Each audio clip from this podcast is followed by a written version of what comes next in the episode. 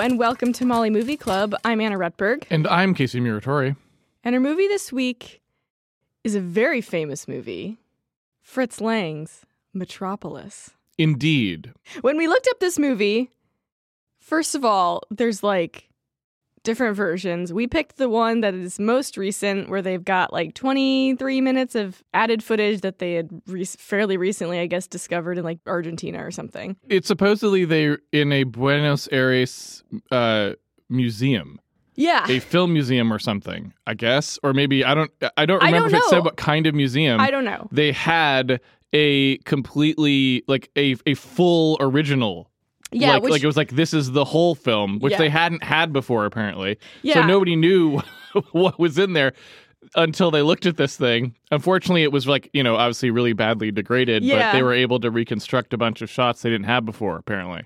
Yeah. It was funny though cuz when we were like we eh, neither of us had seen this and neither of us really knew anything about it except I'm sure like we'd both seen the you know the image of that like r- robot Yeah. thing and the, mm-hmm. the the cool, you know, the the artwork for the like the cover and the title and all that is excellent, right? But beyond that, I didn't know anything about it. I don't think you did either. I But- didn't. If you haven't seen this movie yet, the robot just is C3PO.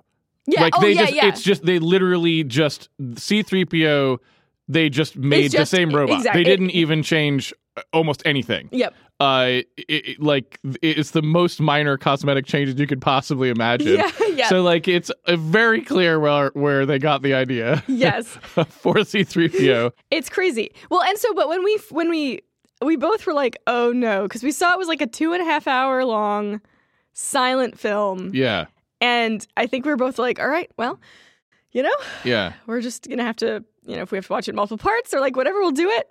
But oh boy, that was not a problem Yeah. for this movie. This movie is nuts. It's completely banana cakes. And one of the interesting things I think going into it was that in general, I do not think highly of film school, as people know.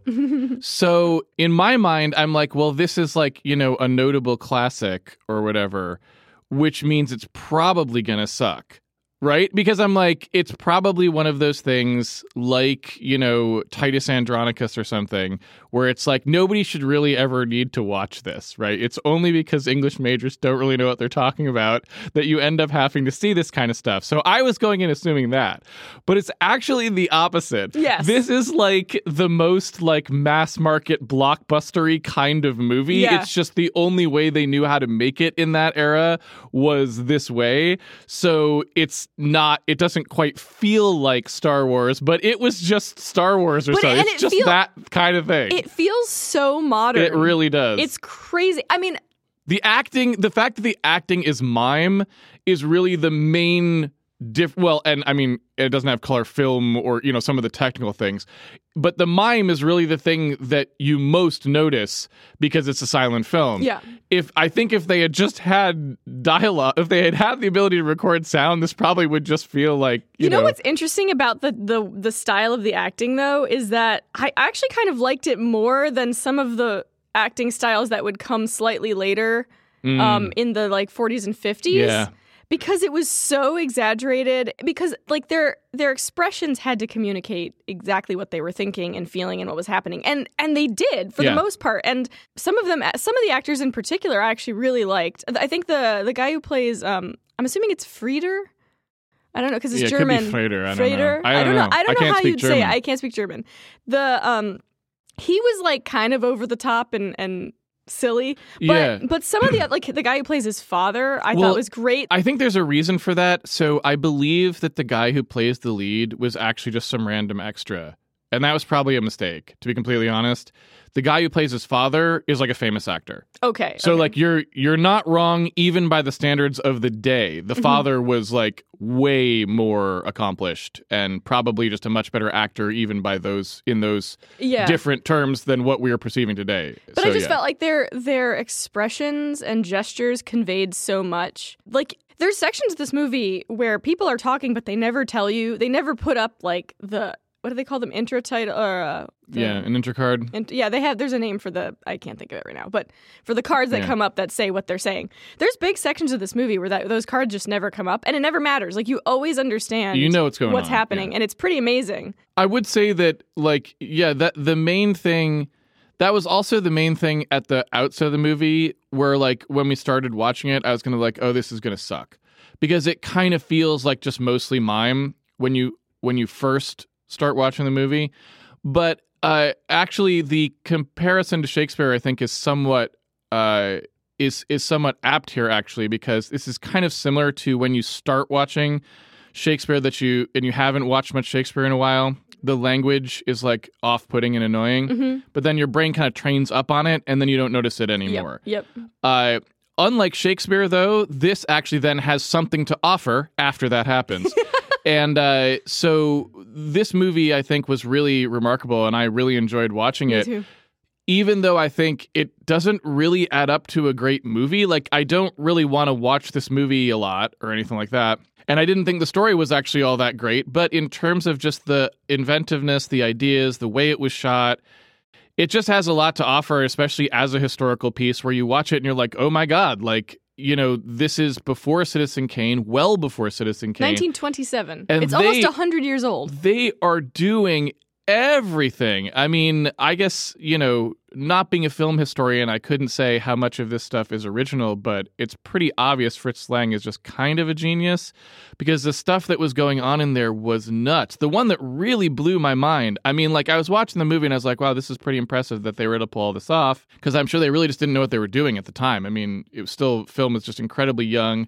This is like apparently one of the f- the few feature length films that even existed at that point. Like feature length film wasn't really a thing. It was just and it's, starting. And it's science fiction. and it's science fiction. So all of that stuff, it's not like they just call up ILM and say, "Hey, we need, Yeah. you know, the fire effects or whatever," right? So all of this stuff they're probably having to figure out a lot of it on their own, but the thing that really blew my mind where I actually I think I asked to you pause the video. I was like, Mhm. "Can you pause it and look up when Citizen Kane was?"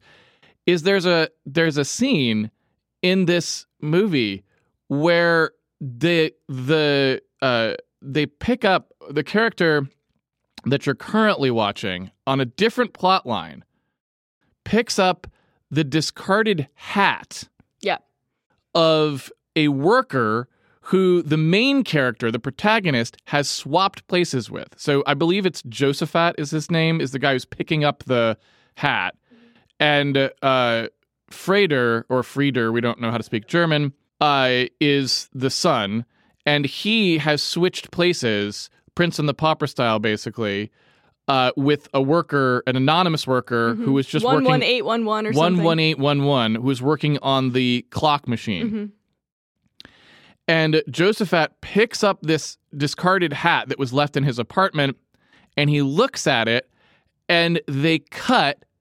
And I'm like, they're not going to cut to that guy's storyline now. And they did. and I'm like, holy cow. Like, that's got to be so far ahead of its Yep. time. No one thought of that kind of stuff. That's Yep. like a that's like a uh, modern workaday match cut where you show some item or artifact that's related to another plot line to and then the audience moves over to that plot line i was just like totally blown away that that stuff was happening back then. And i it makes me want to know the history of this. Did they figure that out or did is there a precursor to that that we know of? Because that was because that's not there's nothing opulent or fantastical or difficult about that but you have to have the idea. You Yeah. have to understand that these things help the audience frame the audience's understanding of what they're seeing next. They're this like leading in that helps to set the mood of cinema and to make it flow.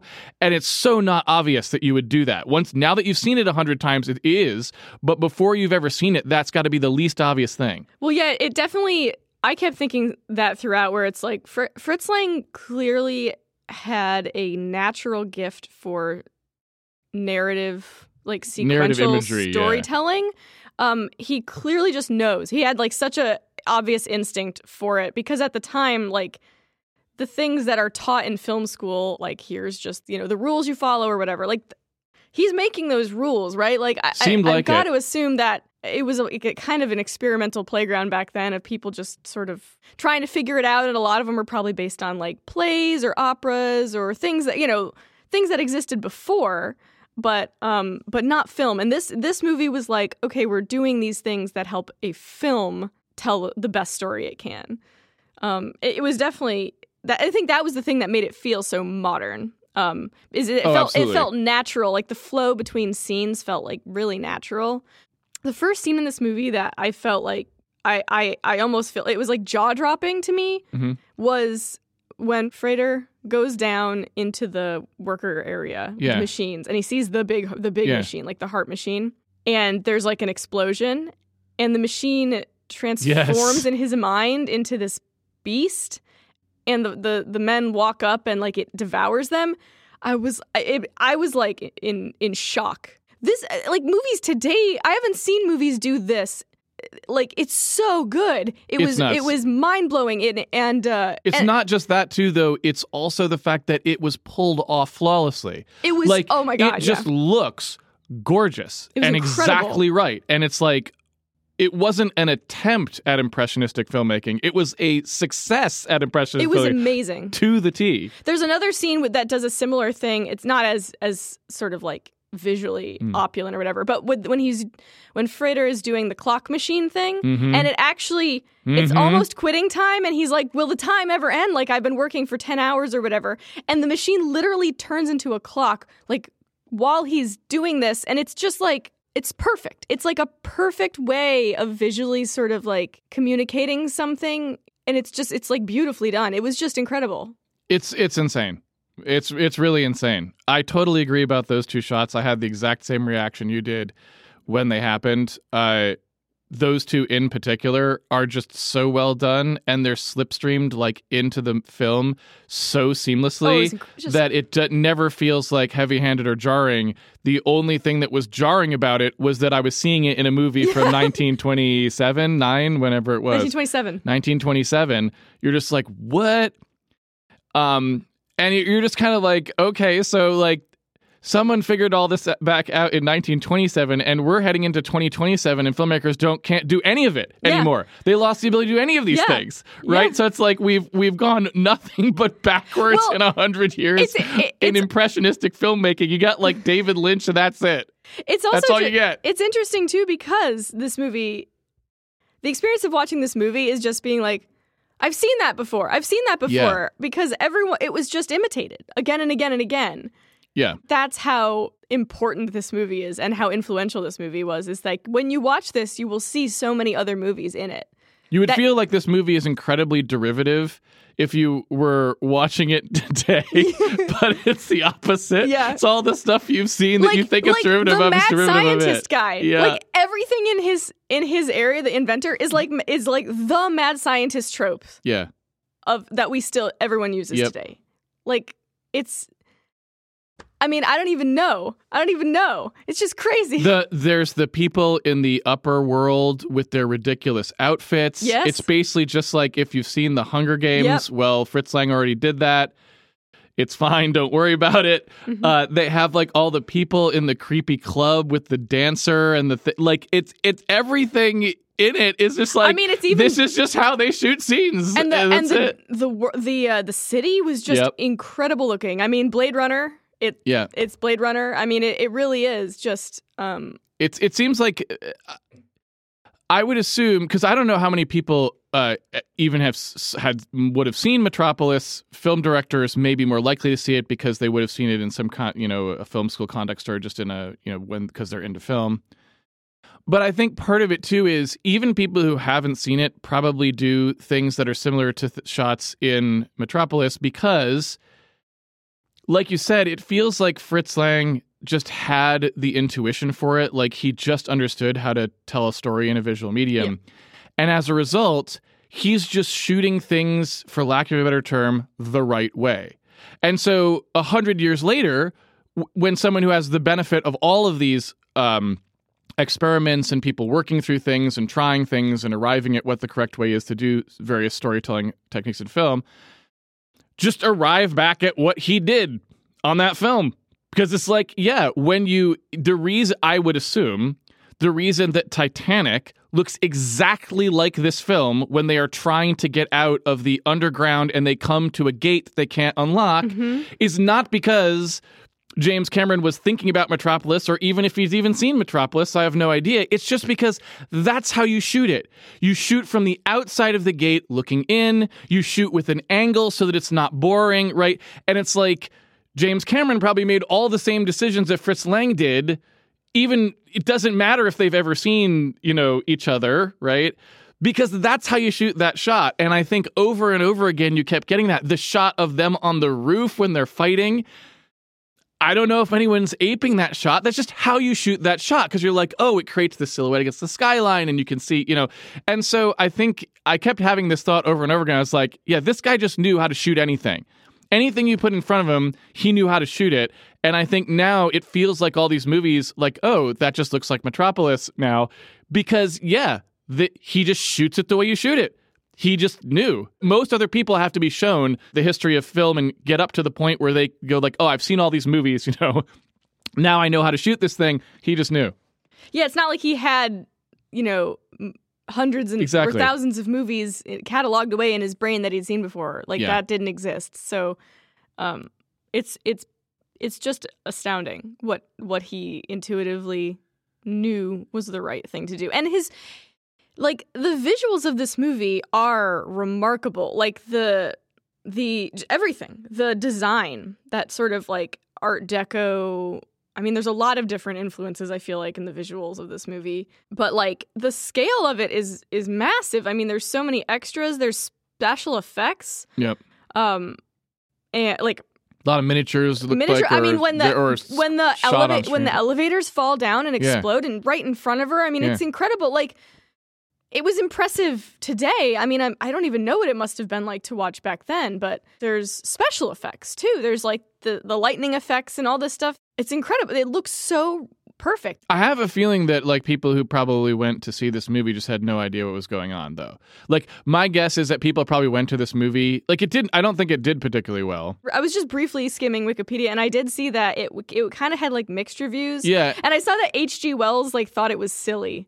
Well, so we can get to that in a second. Yeah, but I was gonna say is like I assume that like I don't think you can probably be this far ahead. Like I don't think you can come out with a movie in 1927 that's this and expect anyone to know what what the hell they're seeing. Yeah, it's right? like the significance of it. It becomes more apparent with with a hundred years of of the Yeah. films that came after it. Yeah, he, he was making a film for 1985's audiences. Yeah. Right? And and that's not who is going to the cinema in the 1920s, right? Yeah. And so my assumption would be they were like what is going on? This is jumping all over the place like, you know, I mean I think the that is an era when people were probably used to seeing plays basically and operas. put and operas put on film. Like if they were going to see something long form, they would expect to see basically a play shot. Would be my under, you know, that's what they're primed to see because mostly that's what they've seen. I would guess. And so I as mean, you, you I- come in here with these yeah. multiple plot lines and hard cuts between things where you're using object significance to sort of show you're, do- you're doing. These weird, like, kind of, you know, shots of things a lot of times. Plays don't have shots of things because you can't shoot something, right? so I just- I, I don't feel like people probably knew what they were seeing. I don't know. I, I haven't seen enough silent film from that era to actually say that for sure. But yeah. I do think that, especially the science fiction elements of it, are uh, just remarkably modern. And the feel of the movie is really modern. Actually, this is sort of unrelated, but it just made me think of it when we were watching. Because we had just watched Mad Max Fury Road like two weeks ago. And one of the things that George Miller does in that movie is like speeds up the frame rate to Mm. like make people look like they're running faster. And that's something that this movie and silent film in general, I think, did all the time. And I was like, oh, that's actually I when I was watching Mad Max, I didn't think of that as the the reason why like the influence for doing that. Ah, Um, but I think it pretty clearly is. It's like actually movies have done that before. They just did it a long, long time ago, um, and it's very effective at just like making things feel like a lot more frantic, and people's movements feel very fast. And it's it's it's something that you don't see done much today, and uh, something that was happening a lot in Metropolis. And it's just interesting that George Miller did that in Mad Max Fury Road.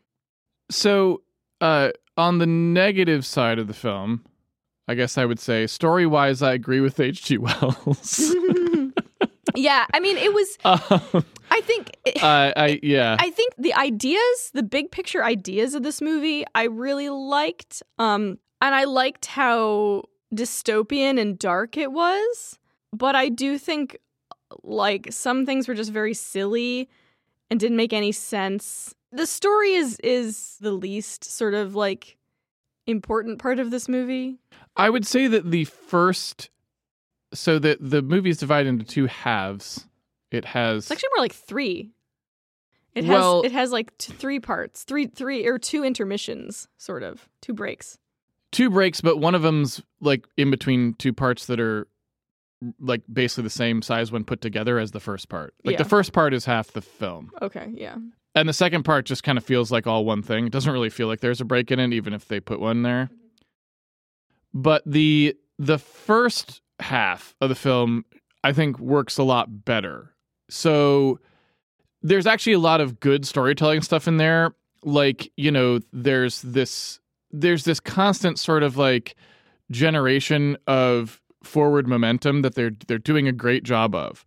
And I think, you know, I was kind of almost expecting the story to actually be good because based on the beginning, yeah, I totally agree that uh and I think H.G. Wells may have had this complaint that it uh, or other people did anyway, where it's just like kind of laughably simplistic.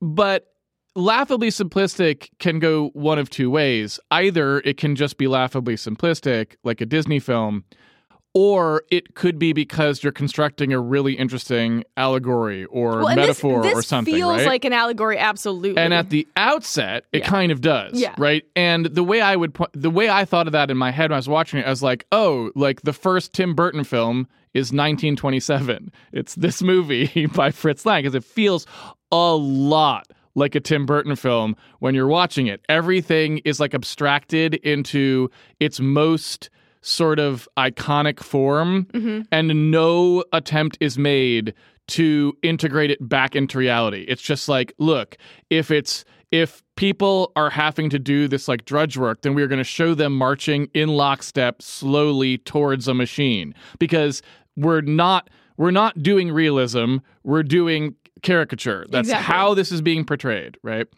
which I'm totally fine with. I'm like, totally fine with it too.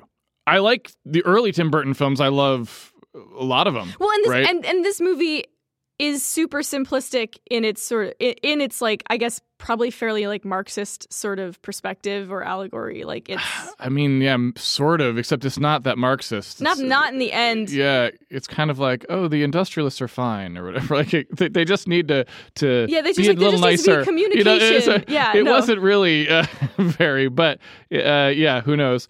Anyway, uh, at the beginning, it feels more Marxist, certainly, uh, or at least just more, uh, you know, more communist, right? More, more workers' rights oriented in an abstract way, and but it doesn't really end that way. Uh, so, yeah, I, would- so I would uh, agree. it's like it gets too happy an ending for the way that ideology would probably have actually had things play out. If if, if Yeah, the revolution does not end in an overthrow. It ends in just like, ah, it's a fine. handshake. We're Yeah. just back to the way things were. It just needed a slightly slightly better worker working conditions. I mean, the right? workers literally uh, flood themselves. It like- doesn't make a yeah. whole lot of sense. Uh, but we'll get to that in a Sure, second. yeah. So yeah, so I but but e- either way, like whatever the ideology was, because you know it's not that easy to necessarily know exactly where something's going to go at the outset. Anyway, it felt fine, and the fact that it was heavy-handed about that, well, that's okay because you can tell a good story heavy-handed. That you don't have to have a light touch depending on what you're trying to do. If you're trying to make a fairy tale feeling thing, which this is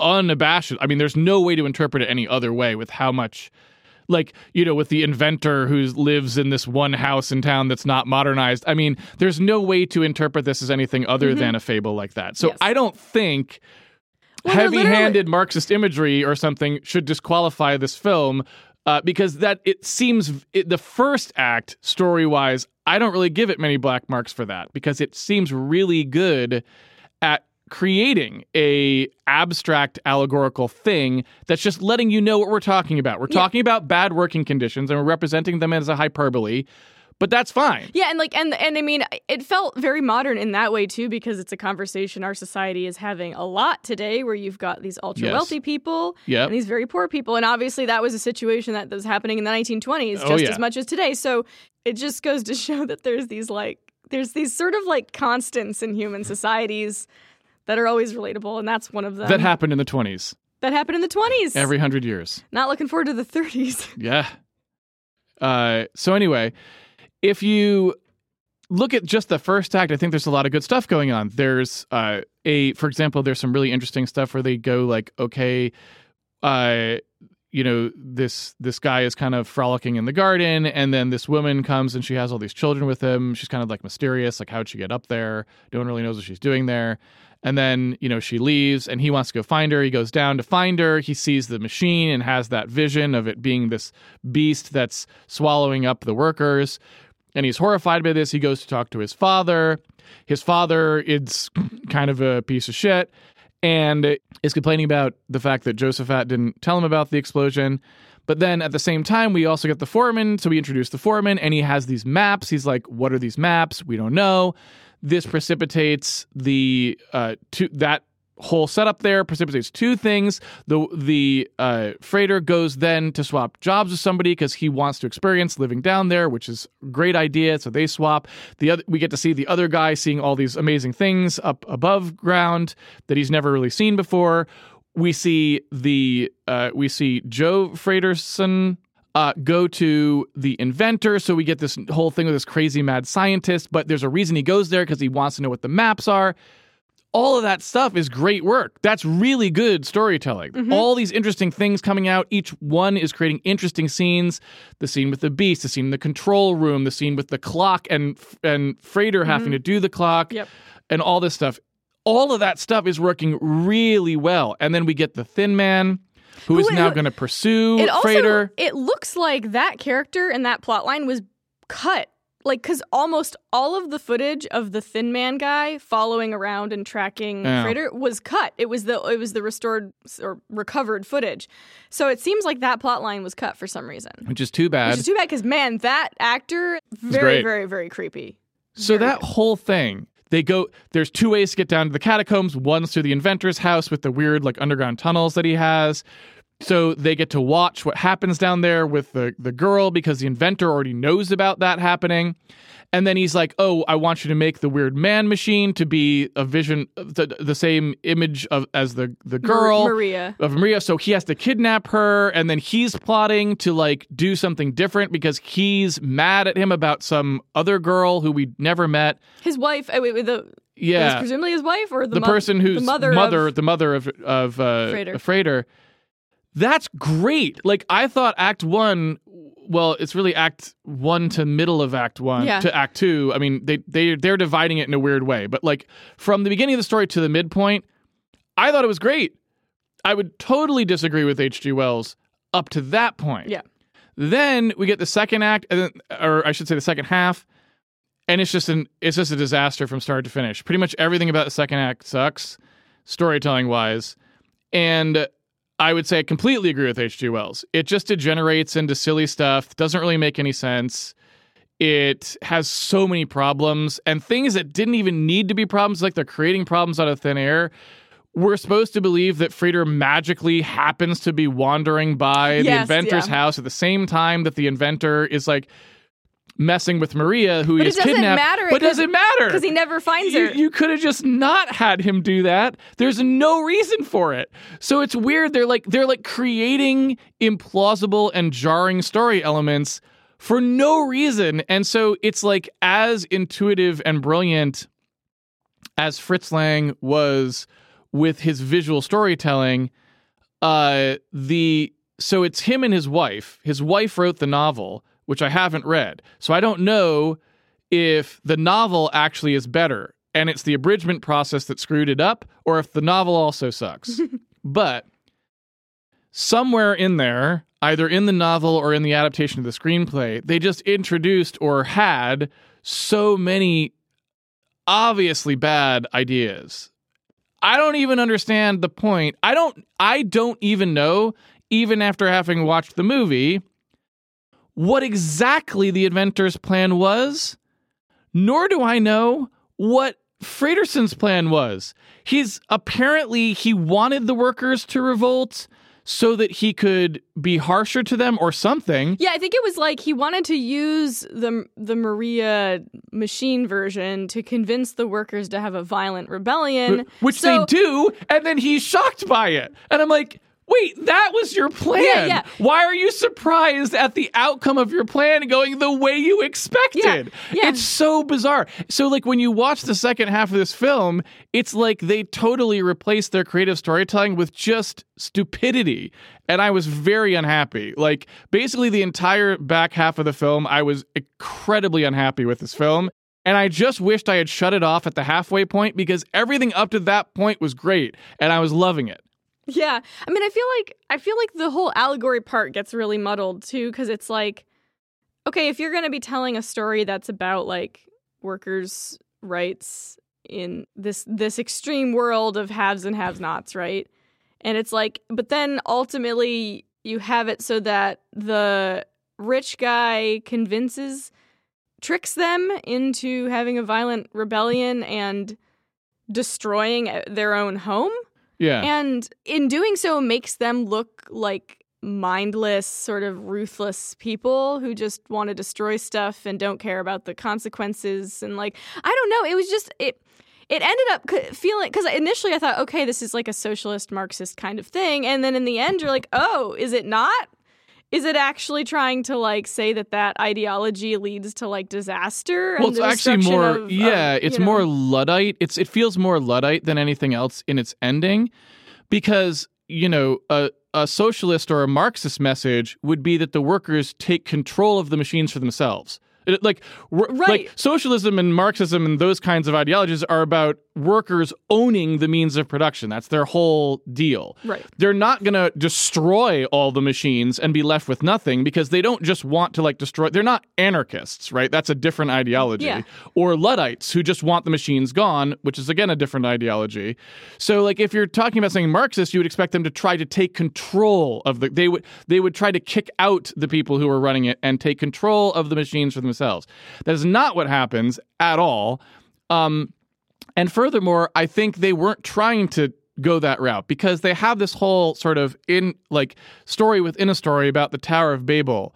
And the idea in the Tower of Babel analogy there is that like because the person who planned the Tower of Babel and the people who built the Tower of Babel don't understand each other, it ends in ruin. That's basically yeah. what this parable was trying to, to, say. I mean, if I'm reading how they wanted to present it, right? I mean, from the very beginning, they present it as that. They're like the head and the hands. yes, need a mediator, need, of, need the heart, mediator right? Of the heart, yeah.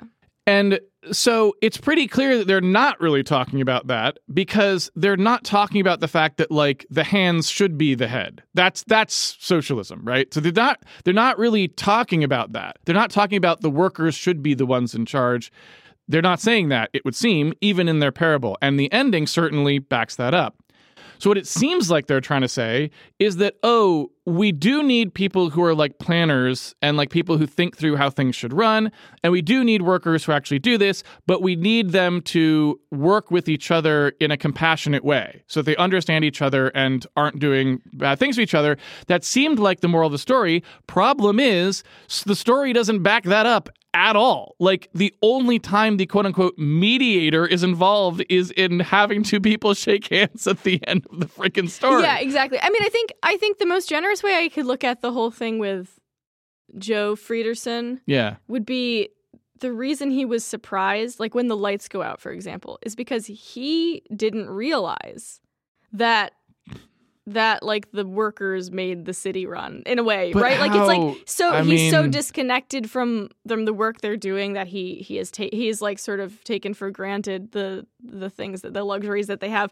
But it doesn't really make sense because it's like if you're the quote unquote head, then you would understand like how the the machine wor- like how things work to some extent. I don't know. It's just it's Also, you wouldn't be you wouldn't be so concerned with making sure the workers are working because if you don't think the workers are doing things that are crucial to your economic prosperity, why would you care what they're doing, right? Right. So he obviously is deeply invested mentally in having these workers keep working the machine. So he must know the machine is important.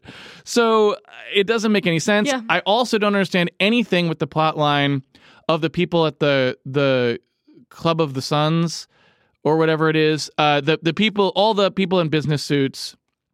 So supposedly the lady is like dancing and causing them to just become enraged, right? With envy and stuff, lust and lust and all the other deadly sins. Who is making this happen and why? If it's the inventor who is trying to destroy the city who does this, well, what does Joe Fredersen think the lady's doing right now? Because he is supposed to be telling the lady what to do. So does he not know that's happening?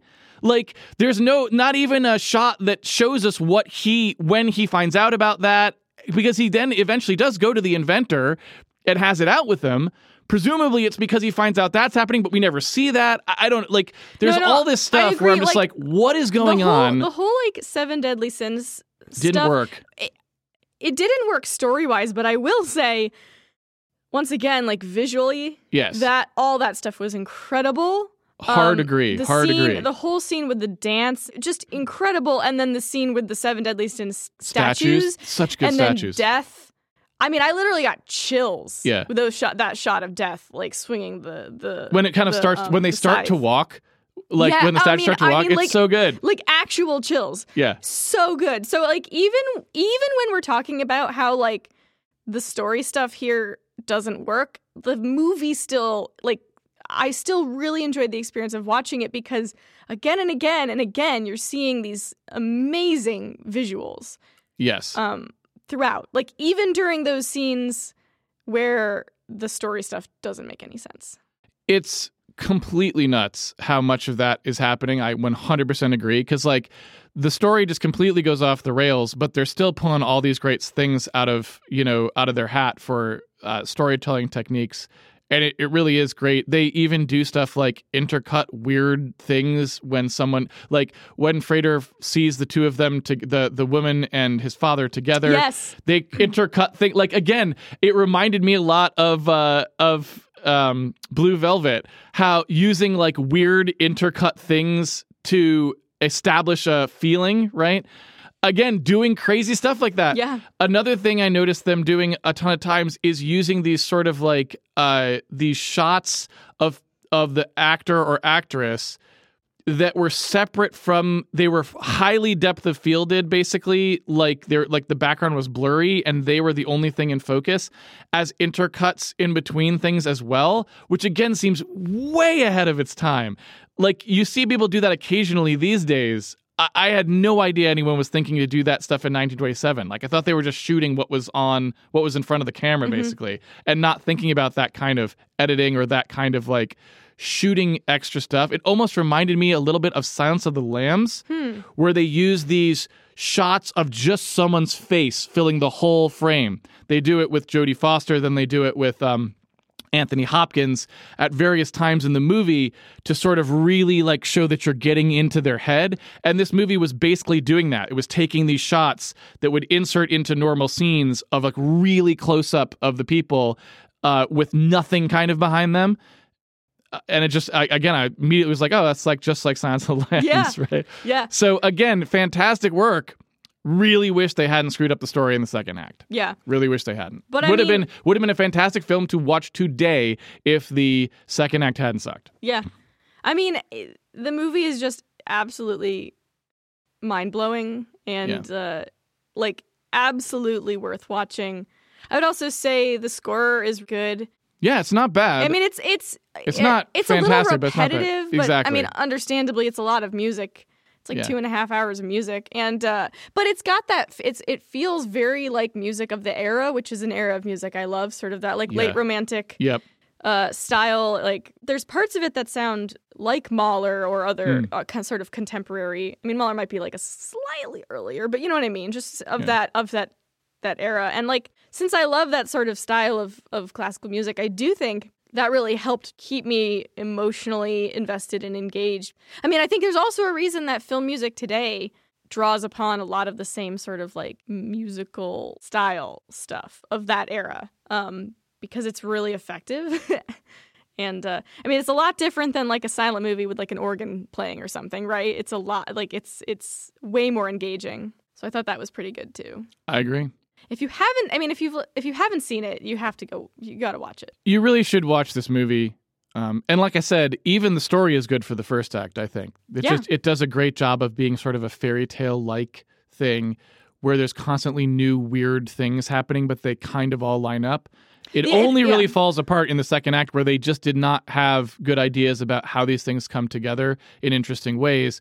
So even the first act is is entertaining as a film, not just as an artifact. The, it's really the whole package Yeah. in the first part. The only weird part is like again, some of the acting is pretty bad. Uh, I would say by today's standards, but I But mean, some of it's also not. it's a silent film. I mean, they couldn't speak, so I would say some of the acting is actually very good. and by some of it's very good. It's mainly the main. It's mainly the male lead. The female lead was actually quite good. Yeah, I would say, and like even the male lead had had those intense eyes, which seems to be a thing that they really go for. Yeah. they were casting for. Um, the other thing I would say was that like even by today's standards, the visual creativity of this movie is. Oh, it's is- off the charts. It's off the charts. It is better than 99% of movies that have ever been made in terms of just the creativity and originality of the sets and the vision of the Oh, yeah. world. It is it is to this day one of the best movies ever made in terms of uh, just production design and and Absolutely, it, like it is absolutely. Arti- it- the artistic eye. yes Like yeah the artistic eye, this is up there with Blade Runner and Star Wars, and you know those movies that they look way better because they had way better tech to work with, but it's exactly that level of amazing creativity in terms of thinking about what everything's going to look look like. Everything from the weird robot down to the seven deadly sins, down to what the machine looks like, down to what it looks like when it transforms into a beast that eats people. Every last thing is like a incredibly good design. one of the early shots the the the first shot really where you see the the new Tower of Babel Yeah. like um and the music kind of swells and it's really really just and I think Blade Runner like some of those shots of the city Blade Runner is like directly sort of referencing. You think so? yeah, I do. I I, I have no idea who's directly referencing and who's just, hey, this is how you shoot that. So another great director has the same idea, you I know? mean maybe maybe or um, just echoes through I history think I too. think yeah. it's, it's maybe not a conscious thing, but I think it's Yeah. like it's become the norm. Like it- Yeah. it, this this movie was so influential that a lot of the stuff in it just became what our imagination thinks of when it thinks of these certain Yeah. types of things. Like that's how influential it is. So it may not Yep. be like a conscious choice like okay, we're going to base this on Metropolis. Like certainly some things are in movies. Like some movies that you've seen will absolutely be like like C3PO for example. C3PO is just the robot from Metropolis. There is Exactly. absolutely no question about like that, that. like that was what Ralph McQuarrie was was just Yeah. like let's do Metropolis. Yeah. So apparently, I, I I was reading. I think that this was one of Hitler's favorite movies. So, and I think Fritz Lang is Wow. Jewish. wow. Yeah, I think he noped on out of Germany after finding out that Hitler really liked it. Wow. I think that's true. so Well, that didn't go it's well. It's kind of crazy. Like I, 1927. yeah. 1927. This is before the Great Depression. This is before, obviously. Not before Germany's Great Depression, though. Like Well- Germany was in complete disarray I guess that that's time. true. How did this movie get made then? I don't know. I mean, probably because there were very wealthy people who wanted to make movies and a lot of really poor people, maybe. Like, uh, I believe the children in this movie, it said, were basically like starving children, extras. Wow. I like in the Wikipedia page, it said something about that where there's like they loved being on set because it was like They got food. it was nice and they had food and stuff. It was, it was pretty depressing when you read it. So I, I'm pretty sure that at this point, my German history is spotty, but my vague recollection of that period was that because after World War Yeah. One, they were already in a horrible state, um, and uh, and so I think they were kind of they were in in their own depression before the actual depression, kind of a thing. yeah. I mean, and like normally we don't we don't really talk about like cultural context stuff, but Yeah. I do think this movie in particular, uh, there's a lot of really interesting stuff. If you were You to go just- read about it, if you yeah. were to like, if you were to try to place it at a time in history, because it because it is so old. Yeah. So, yeah, anyway, Metropolis. just a remarkable movie. And anybody who loves film should see this movie. It actually is one of those old black and white films that's worth rewatching, or I should say, worth watching again now. Uh, like Citizen Kane, we've seen Philadelphia Story on this one. Mhm. Totally worthless. No need to watch. These two, I would say, are absolutely. We haven't done Citizen Kane yet on here, but I I've seen it. Um, and then just like they're ones where you're like, yep, that is actually something with when you see it, you're very interested to see like, wow, they figured out a lot of stuff, and we're doing a lot of things uh, at that time that we take for granted today or even mess up today now. Metropolis definitely in that category. It's one of the few really old films that you can watch today and and really appreciate. So, highly recommended for anyone who loves film. Yeah, absolutely fantastic. Anna Repberg, what is next in next, the movie club? Next week is a, a movie that I love Children of Men. Oh dear. Okay. You don't love. I love. I I don't want to spoil or anything, but I will say that when I the the don't love for me is because it's very hard for me to watch due to shaky cam. Motion not a criticism of the film. Motion It is a criticism of the gyroscopic, the lack of gyroscopic stabilization in the film. so anyway, we'll be back next week with that. Hope to see everyone back here for that. Yeah, Until then, have fun watching movies, folks. that's right. Bye.